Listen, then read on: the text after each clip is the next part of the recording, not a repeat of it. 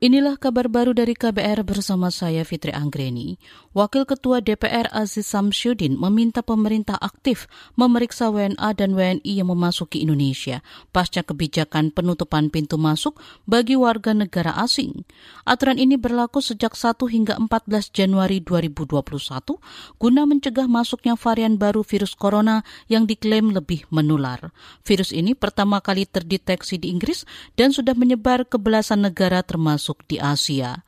Menurut Azis Syamsuddin, langkah penutupan juga harus diimbangi dengan peningkatan pelacakan dan pemeriksaan. Dia mengimbau masyarakat untuk tidak panik terhadap transmisi virus corona varian baru.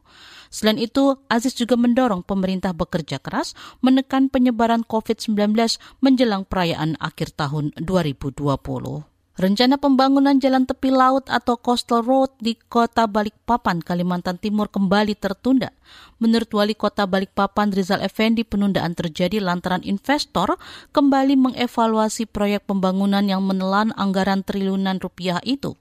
Namun dia menegaskan proyek tersebut akan tetap berjalan meski tidak bisa dipastikan pelaksanaannya. Tentang Coastal Road, saudara, sebenarnya sudah semangat sekali investor ini. Kemarin ketika IKN itu diputuskan, mereka sangat ingin cepat melaksanakan, akan tetapi karena COVID maka semua investor mengevaluasi ulang begitu ya, menunda karena memang orang tidak gampang untuk investasi baru ini karena situasi yang sangat berat COVID. Itulah menyebabkan situasinya berubah kembali, tapi tahapan-tahapannya tetap masih dilaksanakan oleh para investor begitu. Wali Kota Balikpapan Rizal Effendi mengklaim sudah ada sejumlah investor yang siap menginvestasikan dananya untuk proyek jalan sepanjang 7,5 km tersebut. Jalan itu nantinya membentang dari Pelabuhan Semayang hingga Bandara Sepinggan. Pembangunan Coastal Road sebenarnya sudah digaungkan sejak 2012 lalu, namun berulang kali tertunda karena kesulitan mencari investor.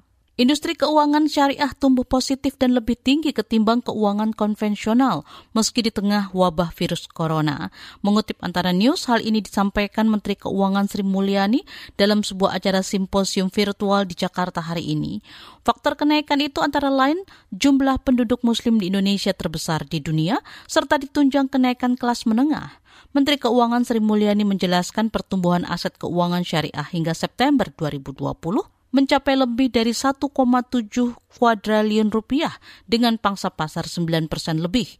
Angka itu di luar saham syariah.